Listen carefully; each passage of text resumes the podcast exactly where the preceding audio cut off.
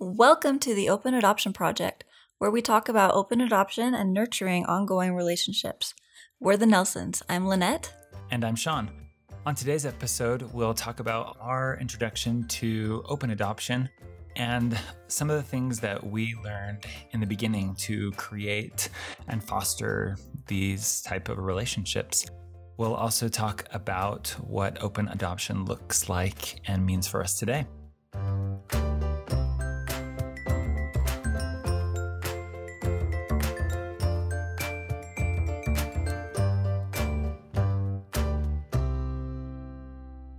Open adoption means having an ongoing relationship with the child's birth family or biological family. And it's something that's really important in our family that we've really tried to cultivate. We have four kids who are all adopted, and we have contact with all of their birth families. There are some members of their birth family who we don't really have contact with, but we do have contact with members of each of their birth families. And it's really been a huge blessing in our lives. Yeah, um, I think it's pretty unique, the situation that we're in, where initially uh, we were introduced to um, each of our children's birth parents as a couple. So both both expectant parents, mother and father, were in the picture and together at the time when they made the choice to choose adoption and stayed or remained together um, through the time that they placed their babies with us. And several of them are still together, some married, um, and others have kind of parted ways. Yeah, so that's something that has been a unique experience. We've had birth fathers who have been involved in helping choose which family to place with, and we've had contact with all of our kids' birth fathers as well as their birth moms, which has been a huge blessing. So that's kind of where we're at right now, but we're going to start this episode by talking about the very beginning steps, those first impressions that we had about open adoption and some of the fears and uneasiness that we felt as we took a step into this unknown called open adoption. When we went to our very first adoption intake meeting, they had a slide. I remember there was a PowerPoint, and they had a slide that said open adoption. And they talked a little about this concept that we had never heard about when we were first entering the adoption world as prospective adoptive parents. And I remember it was terrifying. And I remember there were these caseworkers who lectured us about the importance of never breaking promises to these expectant parents. Um, just talking about how it's so important to not make promises you can't keep, like saying, Oh, we'll see each other every month, and then you don't follow through with that promise and the damage that does to a relationship and ultimately to your child.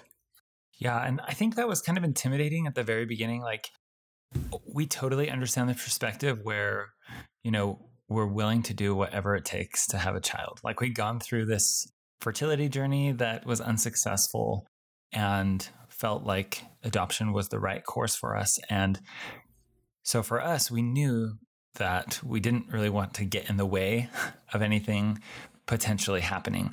And so it's really appealing to want to bend to maybe all of the requests that a potential or expectant parent has as they are making an adoption plan. But it's really important to make sure that, like Lynette said, that they're that you're super transparent, that you share what you're comfortable with and share what you're not comfortable with. You're starting a relationship that can potentially last a lifetime. And you don't want that to start on fabrications or extended truths. I remember one of the social workers at that meeting talked about how it's so much better to underpromise than to overpromise. And so, I mean, open adoption was a new idea to us. We really weren't sure if we wanted to have these open relationships at that point but we thought maybe maybe we would want to, but we would want to under promise so that we weren't being unethical. So we were being honest and if we said, "Hey, we're open to one visit a year," and then changed our minds and wanted more, then that's great. But that way, it's not something we would ever go back on. And so we started off really with low uh, expectations and a low threshold for what we said we were comfortable with. It was definitely a difficult conversation to have. In fact, I remember as we were filling out all of the adoption papers um, and everything, I remember it being really difficult in the beginning as we started filling out adoption papers to decide what type of openness we were ready for. And we were really gung ho about filling out all of our information for our approval. And that was the one thing that just took us the longest. In fact, we kind of, I think there were some times where we kind of toggled back and forth through the different options. There's this kind of array of openness that you can choose from.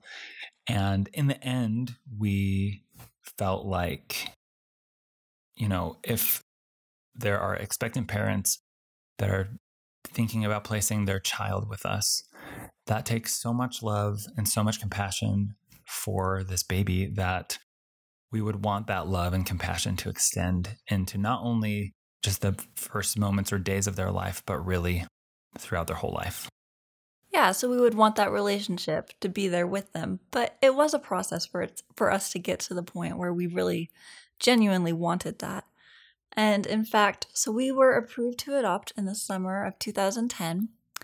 And after just a couple of weeks, Sean was posting on all of his social media about how we were hoping to adopt. And he decided to post on LinkedIn. Of all places. Yes, there was an alumni page. And I don't think you were even alumni yet. But he posted on this BYU alumni LinkedIn page that we were hoping to adopt, and somebody actually replied to him. Yeah, it was the next day. Um, I mean, I think I was kind of grasping at straws in the previous episode, we kind of talked a little bit about how we just really tried to do everything in our power to get ready through our fertility journeys. We did everything that we could to make it work. And so, in the beginning of our adoption journey, we were told that the better we got the word out that we were adopting, the more likely it would be that we were connected with expectant parents that were making an adoption plan. And so I I did that and I chose LinkedIn. I put out a message and like I mentioned, with within a day I got a reply and this woman from Texas said that their foster daughter who had been living kind of off and on with them through her teenage years was expecting a baby and that she wasn't sure if she was going to plan uh, if she was going to parent or if she was going to choose adoption for her baby but she thought it would be a good idea if we connected uh, just to start talking about the potential. And so we connected with her and started to form a relationship.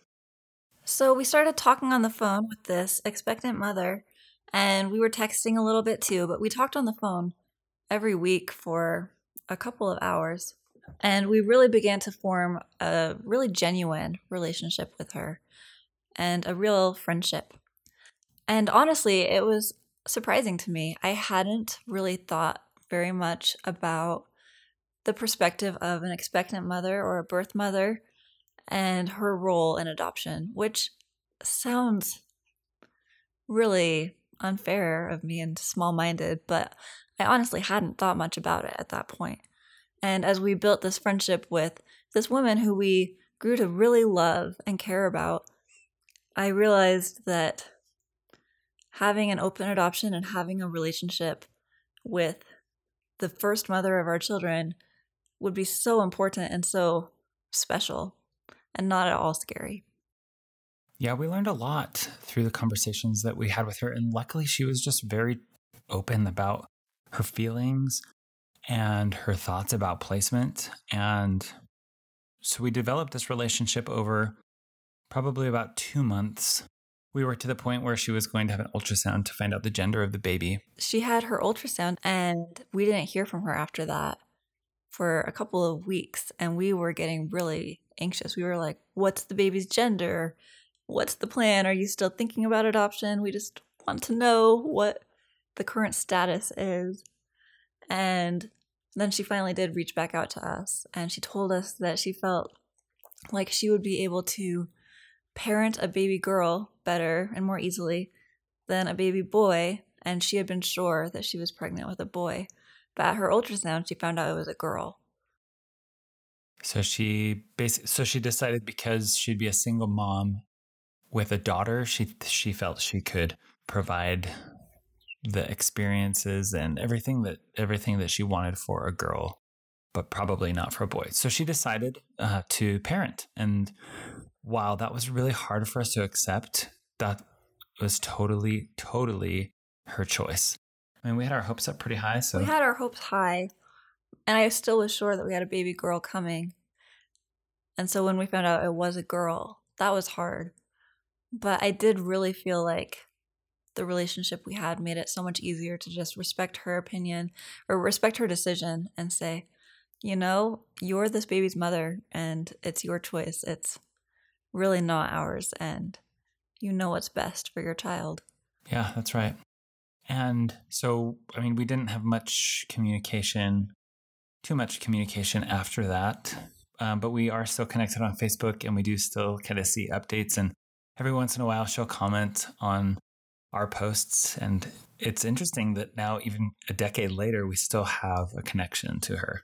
And we're grateful for for the experiences that we had with her because it like Lynette mentioned, it really gave us a look into the perspective of an expectant parent and some of the feelings and thoughts and emotions that they were experiencing while contemplating whether adoption was right for their child or not. I feel like it really did help us gain a lot more compassion for their experience and for their situation. It just helped us really realize that it's not all about us, it's about the baby, ultimately the child, but also it's about their birth parents too, and or their biological parents and what's right for all of them. So fast forward about a month or maybe a little bit more, and the day uh, her baby was born, we actually were contacted by the birth parents of our daughter. Yeah, so they reached out and emailed us. They emailed a few different couples and asked a huge list of questions. Like, just imagine a list of probably 25, 26 questions that require essays. Like yeah, they question. were yeah. they were deep. They weren't just yes or no, but paragraphs, maybe like short essays. Yes, like philosophy on discipline and uh, what would you do if this happened to your child? Like questions that you had to write quite a bit of a response to. So, being the couple that we are, we received that email and immediately started drafting and crafting our responses. And we were trying to be really heartfelt and, and honest and open. And so we spent that entire night working to the early, early hours of the morning answering their questions. And the next morning, we proofread our answers after kind of the haze of staying up all night uh, faded away, and we felt good and sent sent our email that day. And I think it was only just a brief period of time after we sent a couple days yeah. after we sent the email that our caseworker contacted us and said that uh, this expectant couple uh, wanted to meet with us and a few other people before they made their final decision on who they wanted to place with. So that was absolutely terrifying. This was our first time meeting a birth mother or an expectant couple face to face ever because our relationship with the mother that we met earlier was all over the phone and text. And so it was terrifying. I compared the feelings we had before to the feelings you might have on a blind date. But think of it. I mean, it's like the ultimate blind date, right? So this blind date lasts about an hour. And at the end of the date, you basically need to decide if you're going to spend the rest of forever together or connected to each other in some way, right? With open adoption relationships, we know that we're going to be connected to the birth parents if they choose to place with us. And that's that's kind of a scary thought and a scary nerve-wracking place to be. So we're meeting with this couple and they ask us more questions. It's a, it's a lot more casual than the essays that we wrote and it felt really comfortable. I mean even even the birth mother's mom had helped make like um, heart-shaped rice krispie treats because it was valentine's day. We met on valentine's day and we just had a good conversation and it felt really comfortable. And I mean, it did feel comfortable, but it was also still nerve wracking. I remember my heart was just racing the entire time we were there. Just so nervous that I would say something stupid and ruin everything. That what if this is supposed to work out and I just mess it all up by, I don't know, saying something dumb. But the nice thing is, everyone is flawed. And what we had insecurities about, they had insecurities about other things, you know? And it was it was kind of mutual. And we didn't know that at the time, right? Like they're nervous, they're scared, and so are we. But it's important and it was important for us to be as genuine and authentic as we could be so they got to know the real us that we weren't putting on some type of show we weren't answering all the questions they asked us in like you know what the perfect answer was be would be but we tried to be us and we were us i was just a more nervous and anxious my me which i'm actually pretty anxious anyway so it's not too different but i was a little extra anxious which is totally understandable and so by the end of our meeting together, we were feeling like this was good. We had a good vibe. We all got along well. And so we got up to leave. We were kind of like getting ready to give hugs and stuff. And this expectant mother walks over to the corner as she says, Well, before you go, uh, we have one more thing for you. And she walks back over and she has this large fabric covered box and it has this lid on it and she opens it up and inside are baby clothes and a blanket and a stuffed animal and just all of these things and as she opens the lid she says the real reason that we brought you here today was to tell you that we've already chosen you to be the parents of our daughter and that like shook us in like the best way possible right we I mean, tears on our side and their side of the table, caseworkers in the room. It just, there was just this amazingly beautiful spirit in the room where we were really focused on the love of this little girl. And it was so apparent that that love was coming from so many directions.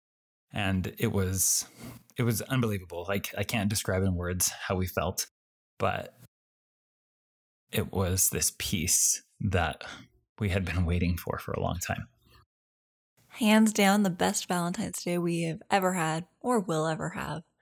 Yeah, so I don't really have to live up to anything huge because I can't top it, right? Right. That's fair. We were never big on Valentine's Day, but now we celebrate in a very different way. Yeah. Yeah. So that evening, we went out to dinner with them and their parents, got to meet them and spend some more time with them. And that kind of started the just this natural relationship and it started to grow organically where we you know messaged each other. We would call each other every once in a while. We went we went out on a date with them one night. Um, we ended up going to an ultrasound. And so that that really was kind of the the starting point of what open adoption looks like and began to look like in our family. And I really need to give some credit to our daughter's birth family, especially her birth mother and grandparents, because they are really loving, sincere, good people, and they made building these open adoption relationships so easy. So easy. And I feel like they really did help us lay such good groundwork. I mean, hopefully, good groundwork for all of our kids and their birth families. And I mean, every relationship is changing constantly, right?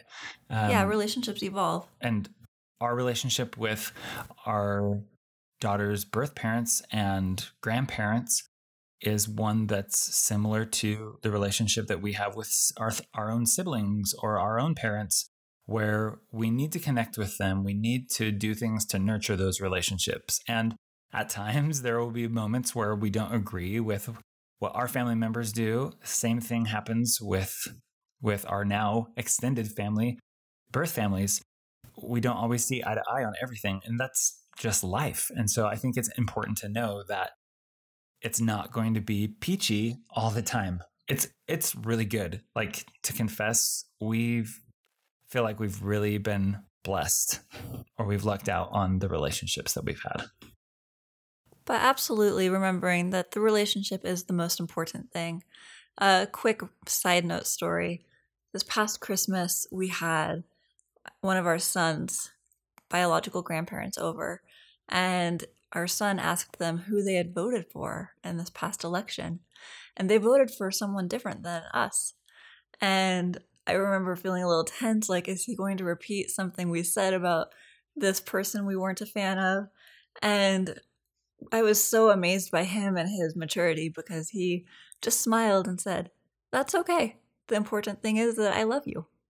Uh, yeah, it was an awesome moment for a seven year old boy to to to do that. I'm not sure if we really get any credit for it, but it was really wonderful to see that our kids do understand that relationships are what matter most. And at the end of the day, like we foster these relationships for the benefit of our children, right?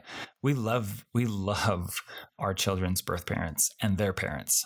Uh, they have become just as much a part of our family as other members of our family are, and we we do that so that our children know that they're loved and I mean, the old saying says it takes a village to raise a child, and our village is huge now.